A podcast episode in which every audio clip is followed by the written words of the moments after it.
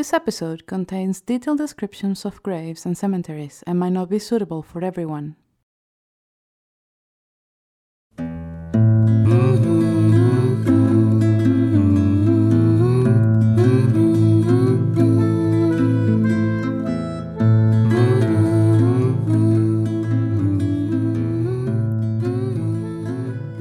At the top of a hill in the town of Falmouth, Cornwall, there is a cemetery. On one side, it overlooks the Swampool Lagoon. On the other, the slope down to Gyllyngvase Beach. The cemetery used to be on the outskirts of the small port town, Falmouth. Historic and unique, the place where Charles Darwin arrived on board the Beagle in October 1836, and the first town in England to hear the news of Lord Nelson's victory at Trafalgar.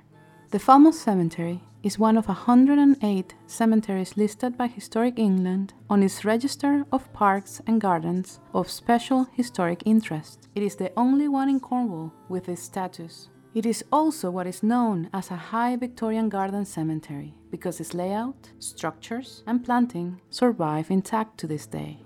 And it is one of the quietest parts of this town. Ancient trees and wildflowers decorate it. A wall surrounds its perimeter. Inside, Celtic and wooden crosses, lichen-covered gravestones, World War graves. This is a special place, embraced by the people who live here. We want to explore its history and the stories of those buried here. We want to be inspired by them and respond with our own stories, find out what we discovered in this exchange between historic fact, speculation, and storytelling. What do we leave behind? Whose stories are remembered? What do we know of those who are dead? How can we learn from them? And what do its cemeteries tell us about a place?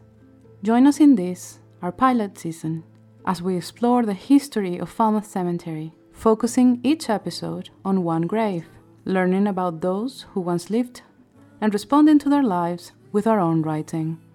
In this episode, we look at the grave of Sir John Newton Alleyne, 3rd Baronet of Four Hills, and we begin to explore the history of Falmouth Cemetery. I am Xerezade Garcia-Rangel, and this is On the Hill.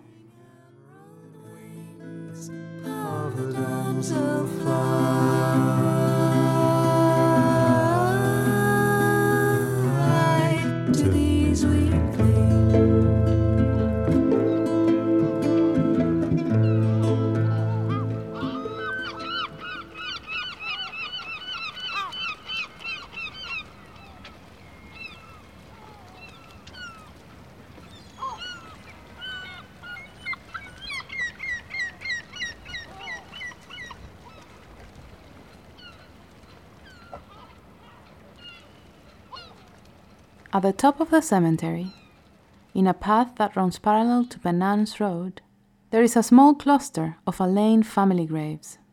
Two proud stone crosses, one in front of the other, both lifted off the ground by stone steps. At times covered in brambles, you can still read the information in them more than a century later. In loving memory of Augusta Isabella, wife of Sir John Gay Newton Alleyne. Behind her, her son, born 1852, died 1908. Reynold Henry Newton Alleyne, eldest and last surviving son of Sir John Gay Newton Alleyne.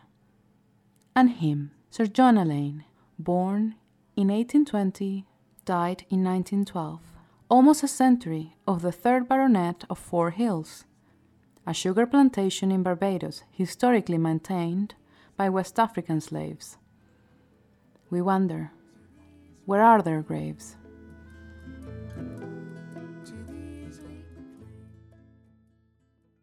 The Alleynes were amongst the original British settlers of Barbados in 1625. The first slaves brought over as early as 1627. The small native population of approximately 50 people was quickly displaced. By the middle of the 17th century, a system of sugar plantations had arisen, and wealthy white plantation owners called planters became the political elite, forming a plantocracy. The so-called triangle trade maintained their power.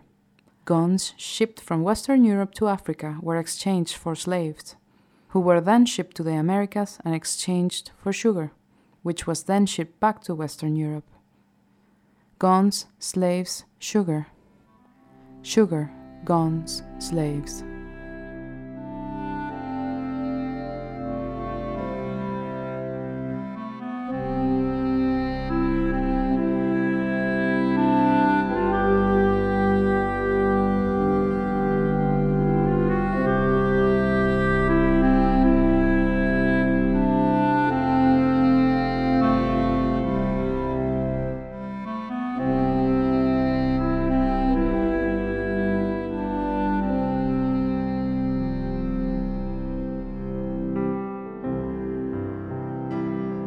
In 1757, wealthy planter John Gay Alleyne was elected to the Parliament of Barbados and would go on to keep his seat for 40 years. He was Speaker of the House, a house which would create him the Baronet of Four Hills. Despite his position and being a slave owner himself, he publicly aired views that were unpopular among the planter class, stating in the House of Assembly that slavery was an unhappy sight which leaves an immense debt upon us to clear the obligation of human nature. In 1770, Sir John Gay Alleyne, first Baronet of Four Hills, funded the creation of the seminary, a school for poor children, both white and children of color. This was eventually renamed the Alleyne School, and it exists today as the first government coeducational secondary school in Barbados. Sir John Gay Alleyne, first Baronet of Four Hills, generated much of his wealth as manager of Mount Gilboa Plantation and Distillery. The distillery was producing and trading in rum precisely at the time when rum smuggling was at its height in Falmouth and along the southern coast of Cornwall. He did so well for the company that it was renamed in his honor as Mount Gay Distilleries after his death.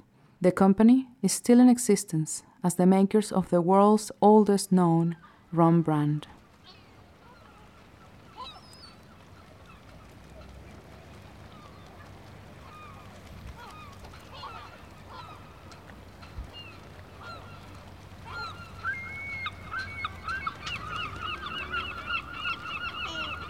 At the time, people from Falmouth also participated in the slave trade. A local man called Thomas Corker became a writer and agent of the Royal African Company based in Sierra Leone. His brother, an attorney in Falmouth, helped him build an empire, defrauding the Royal African Company and illegally trading in slaves. In 1801, upon the death of Sir John Gay Alleyne, the title and plantations passed to his son, Reynold Abel Alleyne, 1789-1870. Soon after, the international slave trade was abolished in 1807, although little immediately changed for the slaves in Barbados, culminating in a revolt in 1816 led by one of Barbados' national heroes, Bussa of Bailey's plantation. The Emancipation Statue was erected in his memory. During the three-day revolt, 800 slaves died and a further 100 were executed.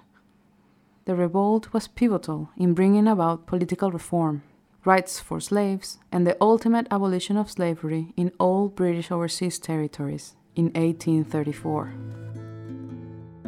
God abhorred a human heart to dissect the muscle calling and love. We have more information to share about Sir John Alleyne, but before we do, let's learn about Falmouth in the middle of the 19th century.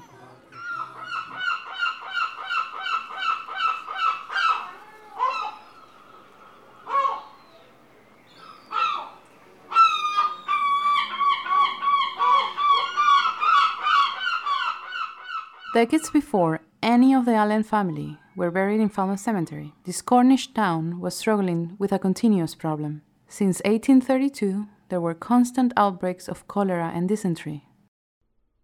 Cholera is true to no condition but filth.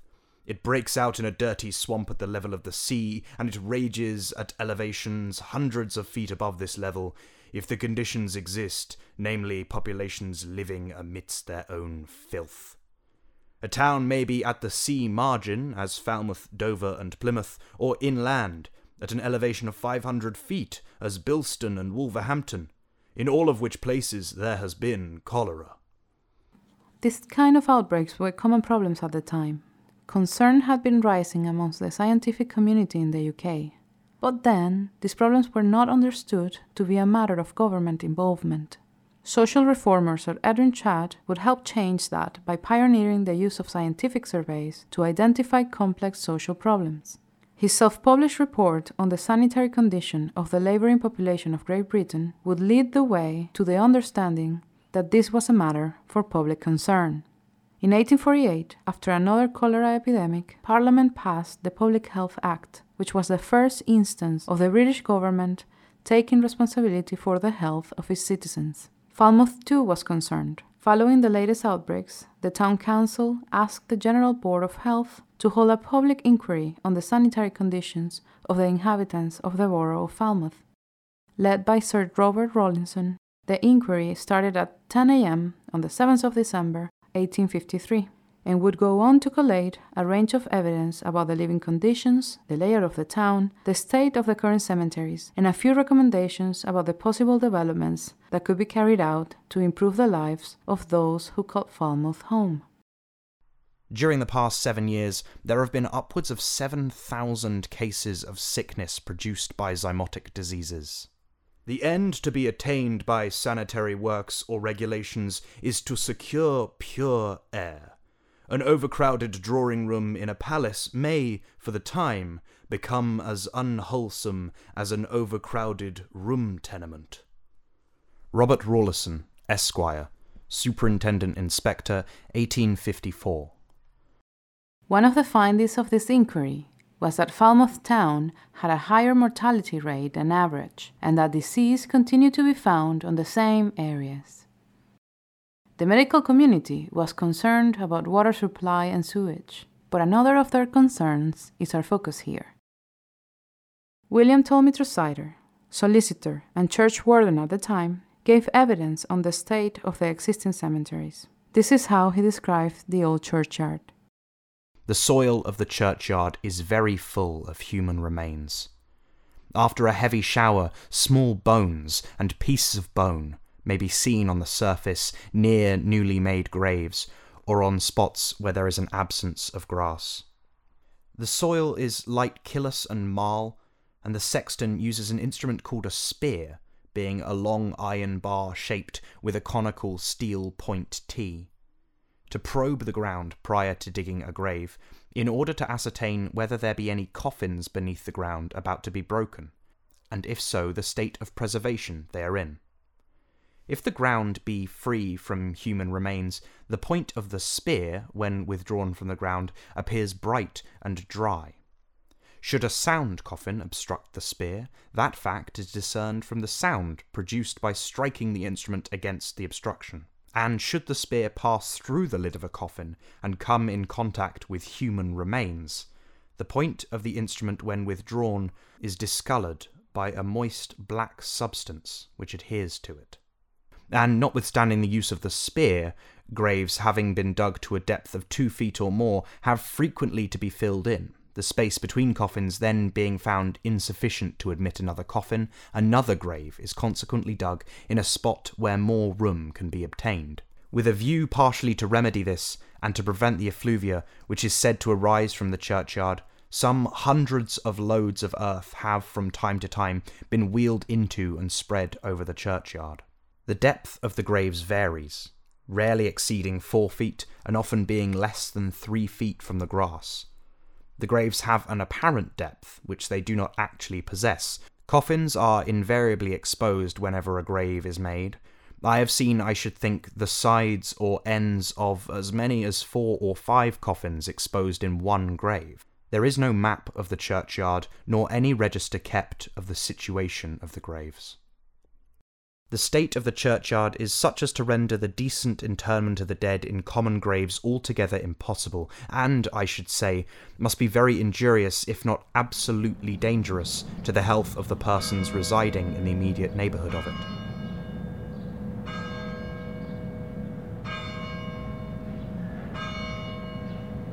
The conditions were making the town sick. The old churchyard, in use since the 1600s, was too full. Falmouth had to find a new, more permanent solution. A suitable place to bury the dead away from the town, where the miasma, thought then to cause cholera, could be kept away.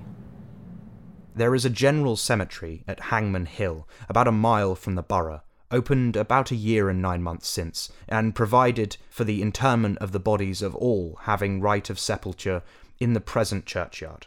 This cemetery is unconsecrated in order that members of other denominations may bury their dead according to their own religious observances. William Tolmie Tresider, solicitor and churchwarden, 1854.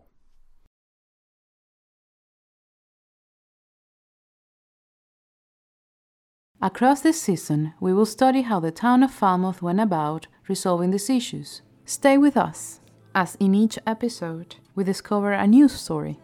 We'll learn more about the Falmouth Cemetery, we relate the historical account of some of those buried there, and we share a creative response from one of our writers. Now let's go back to learn more about Sir John Alleyne, 3rd Baronet of Four Hills.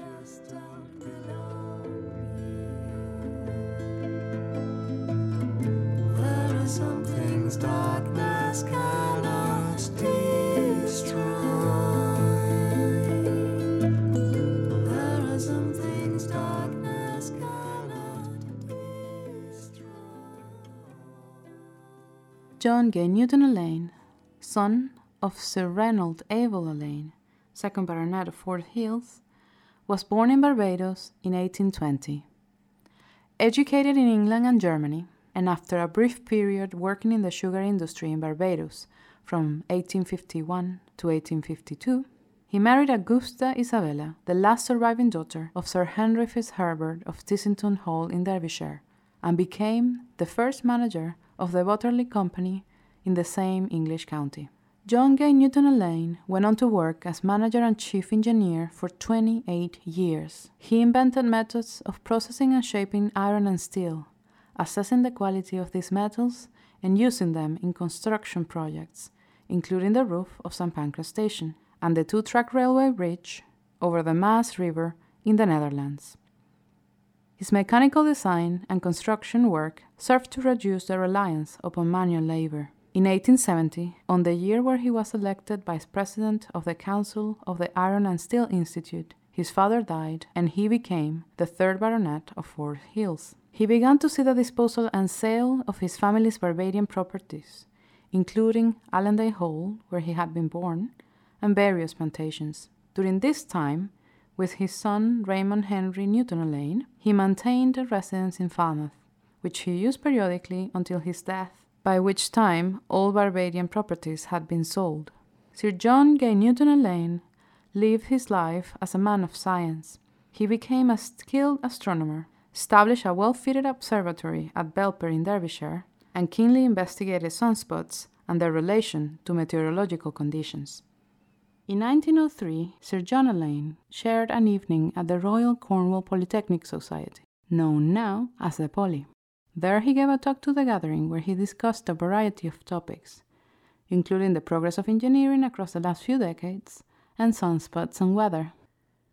There, he was received quite warmly. These are the words of the chairman the evening he gave his lecture. Now I have the pleasure of introducing you to Sir John Alleyne. He is already known to many of you, and, fortunately for us, he is a temporary resident at Falmouth. He is also a warden of Dulwich College, and one of the industrial chiefs of the Midland counties.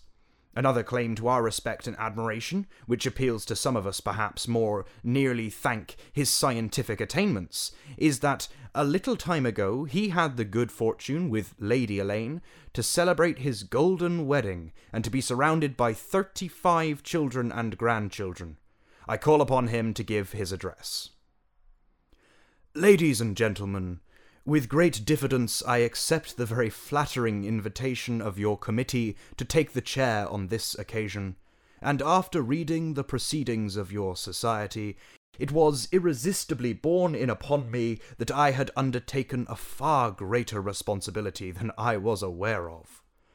When I find myself in the chair of Sir William Preece or of other distinguished presidents who have preceded him, I realise that there is laid upon me a very important duty. I sincerely hope I shall discharge it to your satisfaction." He supported the Society's maintenance and the use of the Falmouth Observatory Tower, which still stands today, although it is now used as a guest house. Until his dying day, he looked to understand the world around him and the place of our world in the wider universe. A man of science, a member of the nobility, a slave owner. How do we reconcile the history of a former empire? Let's hear from Adam Dalton as he shares his creative response to the life of Sir John Gay Newton Alleyne. From the Journal of Sir John Gay Newton Alleyne, 3rd Baronet of Four Hills, dated 15th of February, 1870. It grieves me to record here that my father, Sir Reynold Abel Alleyne, 2nd Baronet of Four Hills, Barbados, yesterday passed away quietly. He lived to the venerable age of 80, which gave him much time to enjoy life, the consolation of a large family, and the pleasures of this earth. My father died here in his comfortable home at Barton under Needwood, Staffordshire, England. He died, of course, far away from his place of birth, Allendale Hall, St. Peter's, Barbados. I was also born there, and must wonder if I will ever see the place again myself. I am not sure I can bear to, in truth. Hot though Barbados is, I shudder now to think of it. Much occurred there that still grieves me, and should grieve all men of conscience and Christian fellowship. It is painful to think upon, but not to think upon it would be to do a disservice to the memory of all those who suffered. I refer, inevitably, to the slave uprising of Sunday the 14th of April, 1816. It was Easter Sunday, when Christ himself rose up, setting aside the chains of death. Surely this holy example was the one followed by the slave Bussa of Bailey plantation. Yet the 3 days of fighting that followed witnessed the death of 800 slaves, and another 100 were executed. Without their sacrifice, perhaps slavery would never have ended in Barbados. It was not just those 800 and more who suffered. Slavery went on for over 200 years on the island, since the time of the first British settlers. The bodies of West African slaves manured those sugar plantations that made the white owners so very rich.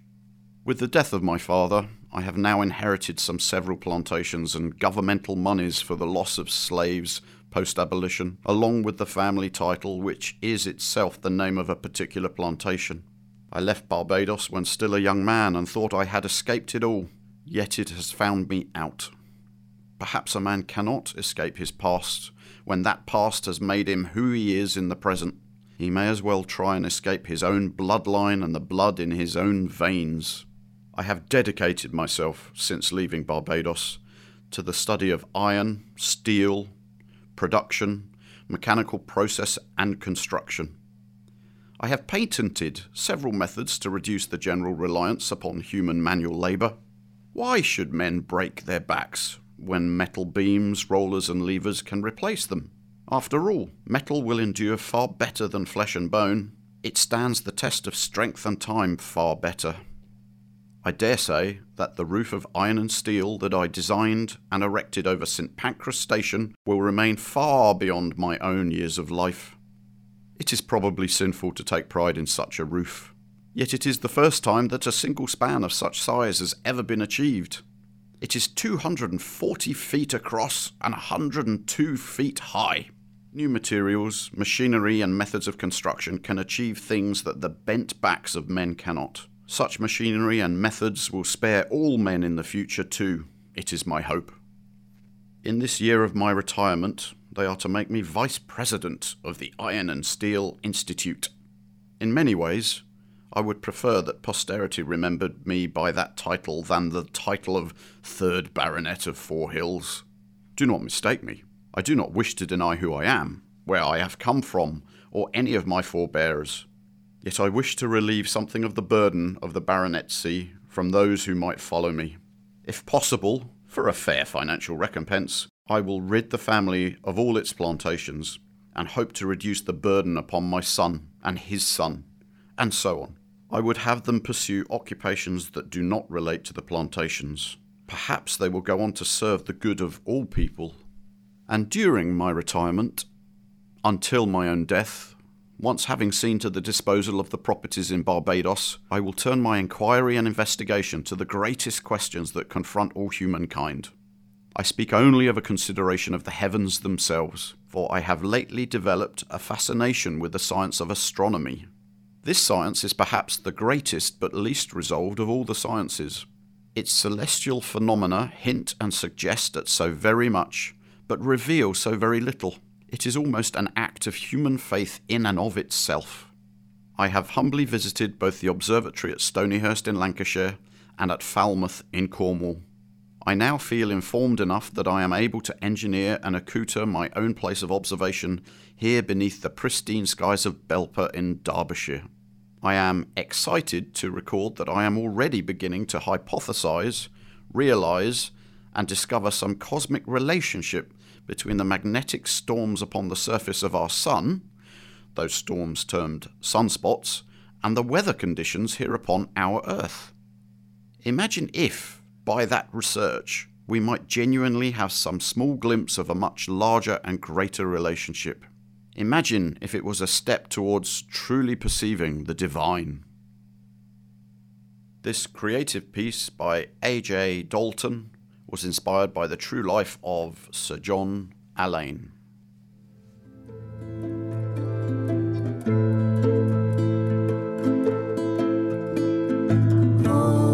I had the opportunity to sit with Adam Dalton and ask him questions about his response to the life of Sir John Alleyne. Let's hear what he said. Hi, Adam. Thanks for writing for this project and for coming today and recording it for us. No problem. It was a pleasure. It's a very interesting piece, the one that you've created, where we have a bit of tension about John Alleyne reconciling with his past, trying to extricate new generations from the burden of it. Yet at the same time, there's still a bit of nostalgia for that other world, even though he doesn't want to participate on it, and he wants to create something new, something that almost eases that burden a little with the technology and trying to kind of move on from that. Do you want to talk to us about that? Yeah, I mean, obviously dealing with a man who represented a slave-owning family, yeah, is going to have a lot of sensitivities around it. Mm-hmm. And it's going to be a powerful narrative. It's going to have those tensions as you describe them. It's going to have some, I think, moral contradictions, particularly given that, you know, all the people of those time were religious people. Mm-hmm. So how did they square what they were doing with what they were doing, with their religion? For me, Sir John was a fascinating character. He was also a man of science at the same time as being a religious person. So how does that square? Contradiction, maybe. How does that square? Why was he interested in science? What was it doing for mankind? Mm-hmm. Especially as he was getting older, he became fascinated with observations in the heavens and trying to explain what had gone on Earth. And for me, you know... Yeah. He was trying to work out what had gone on in his own life and what things had brought him to this place. In many ways, I mean, the research made it quite clear that he'd fled Barbados. Mm-hmm. I mean, as a very young man at about 19, he tried working in the family business, which was import-export, let's say, but it involved the transportation of slaves. Mm-hmm. And he gave up all of that. And it was a very successful family business. This family had helped establish Mount Gay Rum, which is still the oldest known brand of rum being sold in the world. That's right. They were extremely wealthy, and yet he gave up all of that. He kind of left Barbados and only returned 50 odd years later to kind of settle the estate and have done with it. Yeah, close that chapter. Yeah, now, you know, there's a lot going on there, And all of this stuff would have been going on in the mind of any intelligent person with any sort of moral conscience. Yeah. Barbados didn't end slavery at the same time as the rest of the Caribbean. It was the one of the last places to see the end of slavery. It had one of the biggest slave rebellions with the greatest suffering. Mm-hmm.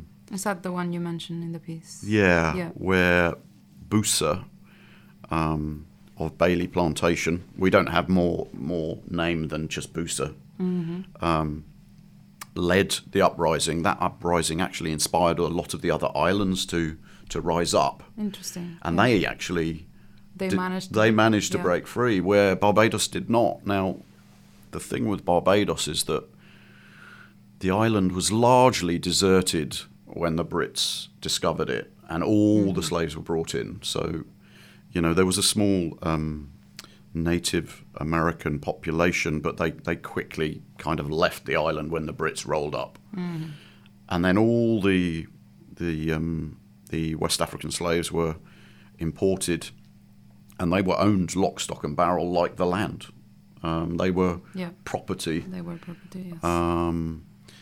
You know, if they didn't fulfill their role, their indentured role, then they would be homeless, they'd have no land, they would starve, you know. So it was literally a death sentence if you didn't fulfill your role as slave. So, you know, it was life and death.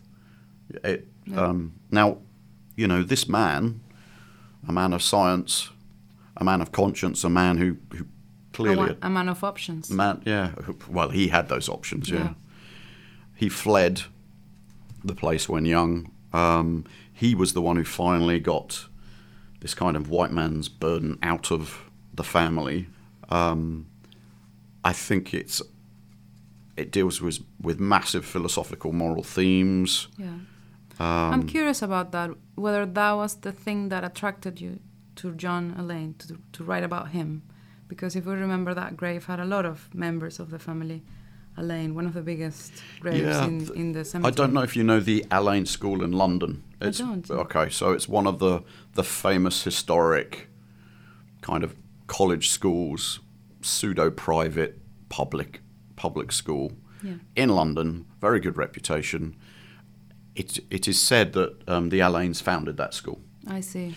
They certainly also founded Alleyne School in Barbados. Mm-hmm. So there's a tradition of education and science that goes with this family.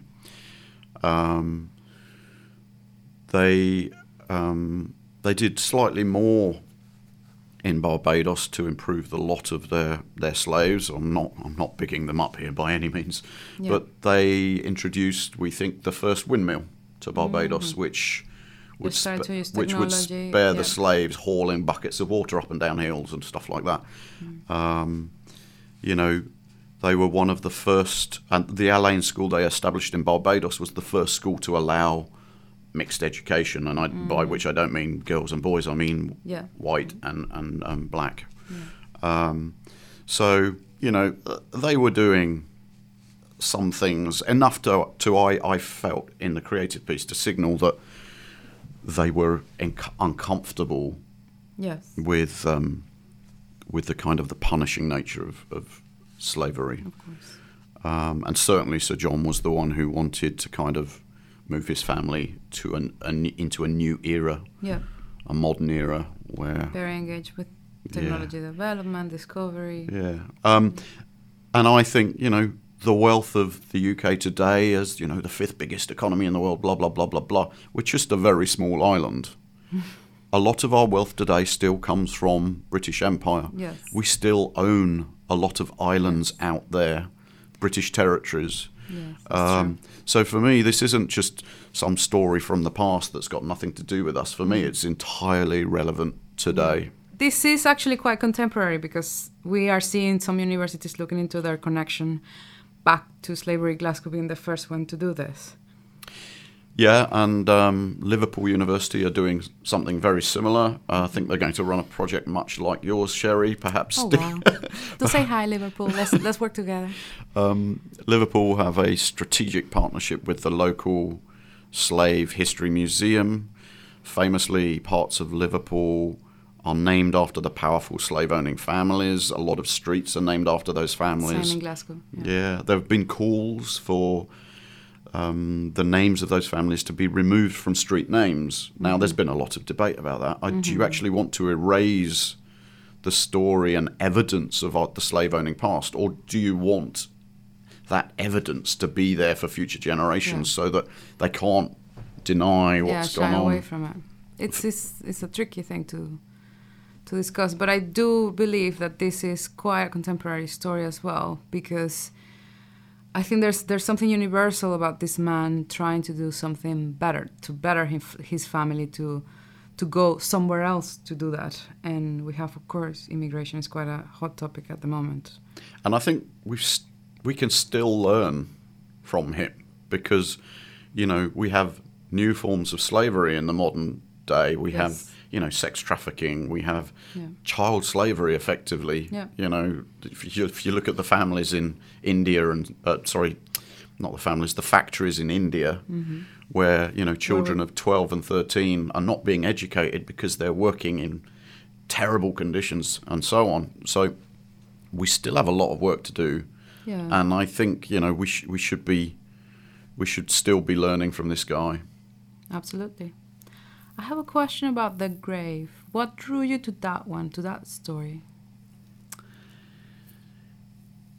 I mean, what drew me to the whole cemetery? I mean, the cemetery... Aside from me. the cemetery is in a romantic location overlooking the sea. There's a very high vantage point. It's almost got a sense of a haunted cemetery with tumble-down tombstones. It's where they should be, you know, making horror films and stuff like that. But there is something about the very vertical hierarchy of where the graves of particular people are placed in that cemetery. And it seemed that the highest grave in the entire cemetery was Sir John Alleyne's, third Baronet of. He has the best view of the world, even now, even in death. And there is something lasting about privilege. If you go to the best schools, with the best teachers, you'll get the best qualifications, you'll get the best jobs, you'll inherit the wealth of the empire, and even in death, you will still be celebrated as a great individual. Now, that still goes on today, and I'm like, I wanted to expose that sort of narrative as well. You know.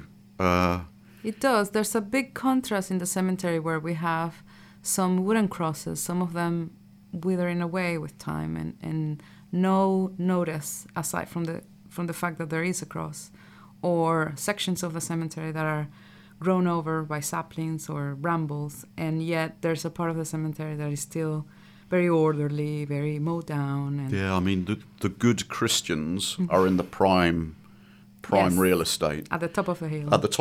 The nonconformists are close, but a bit lower down, Lower, yeah. And then right at the bottom, you've kind of got the children's graveyard. Yeah.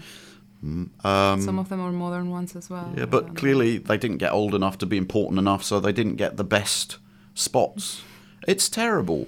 Yeah, there's something to be said and looked into about that hierarchy. And for me, it's a kind of a...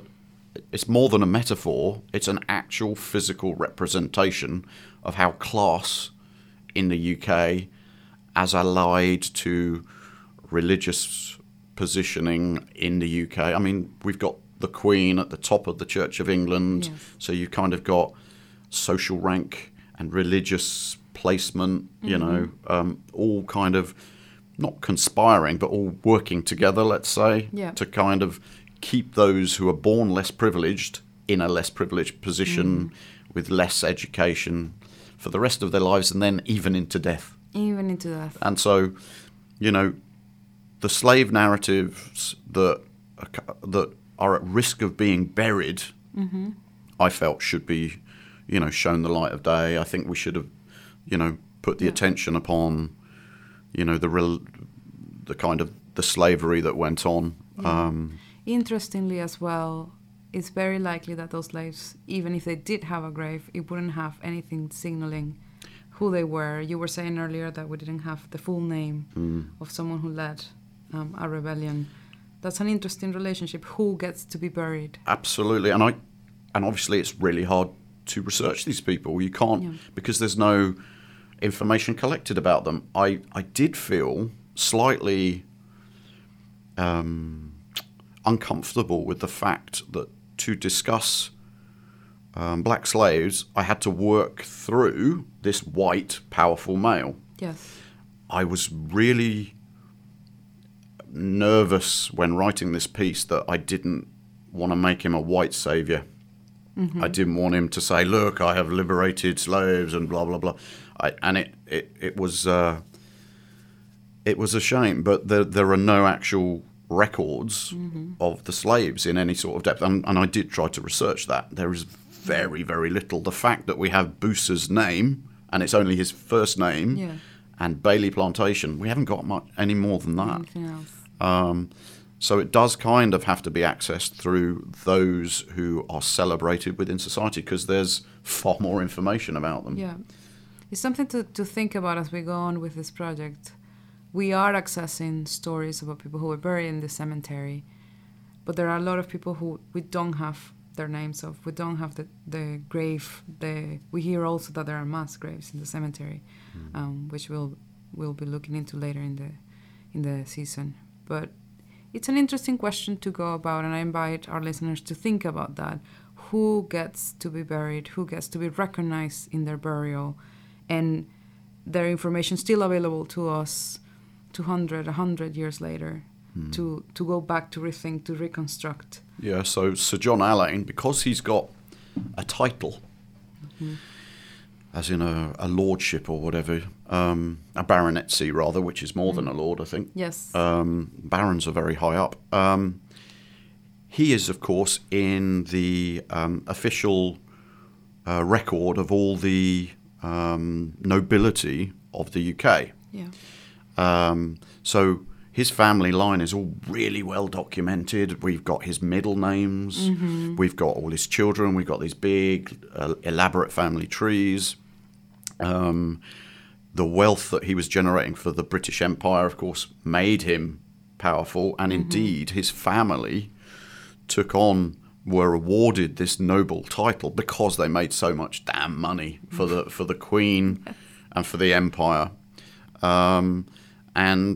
But all that wealth, of course, is built on slavery. So, the titles and the celebration and the rewards should all go to them. Mm-hmm. It's interesting. You also mention how they were compensated. Yeah. Which is an interesting thing for me to think about, that it was the owner that was compensated, not the actual person who suffered and who lost family, choice, freedom. Yeah, the white slave owners were the ones who got all the monies from the crown when the slaves were finally liberated. Now, think about slaves being liberated. Where are they going to go and set up a plantation of their own and start making money? Yeah. They're not. They haven't got the means to do that. Mm-hmm. So what happened to them? Well, they carried on working on the plantations, didn't they? So although officially slavery ended, in reality, it really didn't, because the white slave owners were given even more money. And what they did was allow small parcels of land to the slaves, but effectively they were still working there, those plantations. Yeah. And the same happened in the Deep South in America. Mm-hmm. Although slavery ended, I think it was around 1890 in America, effectively the black people had nowhere to go. They stayed on the farms on the plantations for another 20, 30 years, and it was only then that they realized what was going on. Jim Crow laws began to come in, segregation, and they're like, okay, let's forget this. And then the mass migration began to move, began to happen, and we had the great migration of black people from the south of America towards New York, and over 10 years there were about 6 million black Americans migrating to the north, where there was more freedom. In Barbados, I think the migration was actually a lot of the white slave owners slowly, and the families began to leave because, if they couldn't, get the labour for free. Yeah, that's it. Then actually the game was up, boys and girls. Yep. Now, moving on to something else, and it's a question I'm going to ask everyone to answer. Okay. What would your gravestone say? Well, I always laugh when, because Spike Milligan, the famous comedian, on his grave, he had engraved, "I told you I was ill." So I might put something like that, but plagiarism in death, no, that's not very cool. I don't want to go out that way. You might be able to get away with it. I mean, you're gone. Yeah. I don't know. I might write something like, "I did my best." No piece of writing is perfect. That's true. I've tackled, I think, some quite difficult issues in this creative piece. But honestly, I did my best. You did your best. Thank you, Adam. You're welcome. There are some things darkness cannot destroy. There are some things darkness cannot destroy. Please wake me.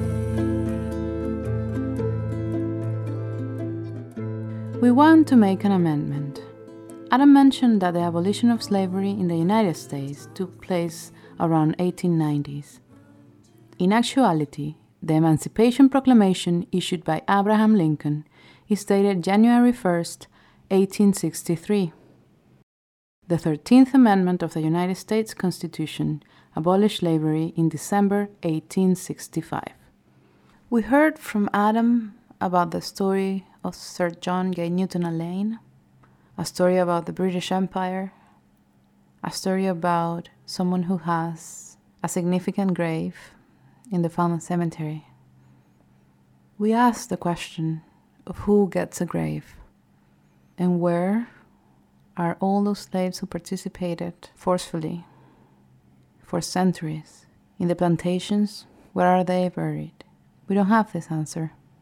But we want you to think about it, to think about what it means to be buried, about who gets a grave. In this project, we're looking at those who get the grave as a springboard to ask these questions, to get closer to little bits of truth, and to start on an exercise of reconstruction, retelling, and speculation.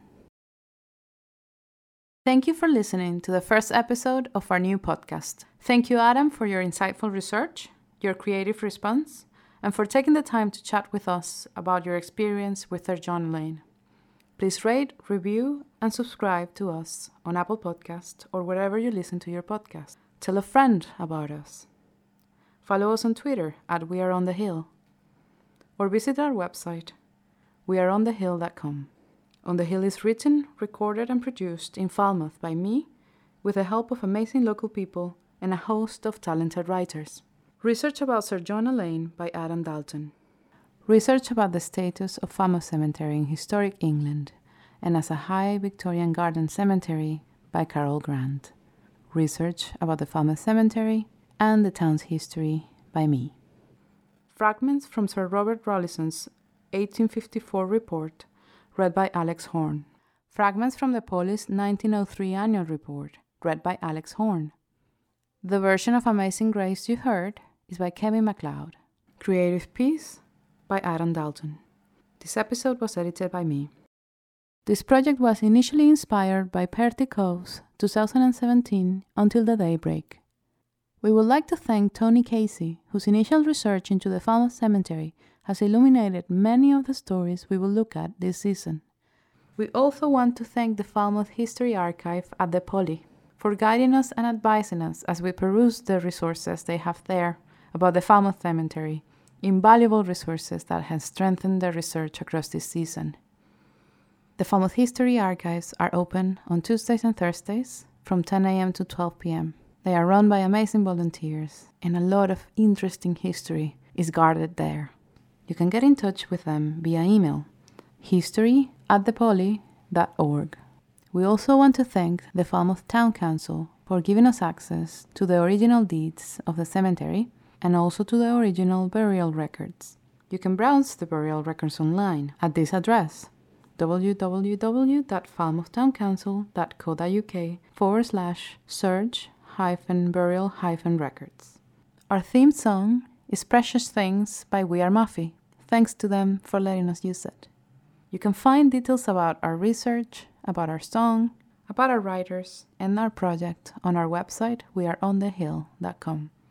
If you want to help us, please rate, review, and subscribe to us on Apple Podcasts or wherever else you listen to your podcasts. And tell a friend. Tell them about this podcast, about our stories, about the Falmouth Cemetery. Follow us on Twitter at @WeAreOnTheHill and say hi, or visit our website, weareonthehill.com. Join us again in a couple of weeks for the next episode. And in the meantime, reach out to us on Twitter. We would love to hear about you, your stories, your experience in Falmouth, and what you thought about our first episode. I am Xerezade Garcia-Rangel, and this is On the Hill. Until next time.